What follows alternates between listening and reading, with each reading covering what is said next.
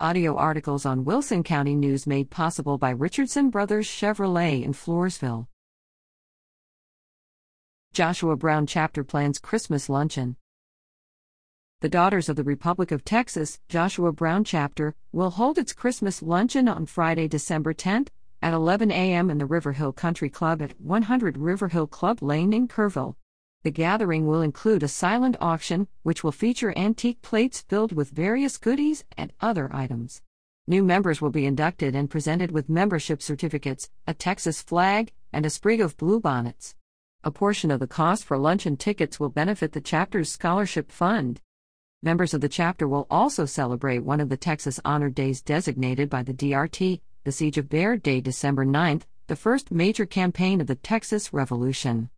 The Joshua D. Brown chapter meets September through May, every fourth Monday at 10 a.m. in the First United Methodist Church at 321 Thompson Drive in Kerrville.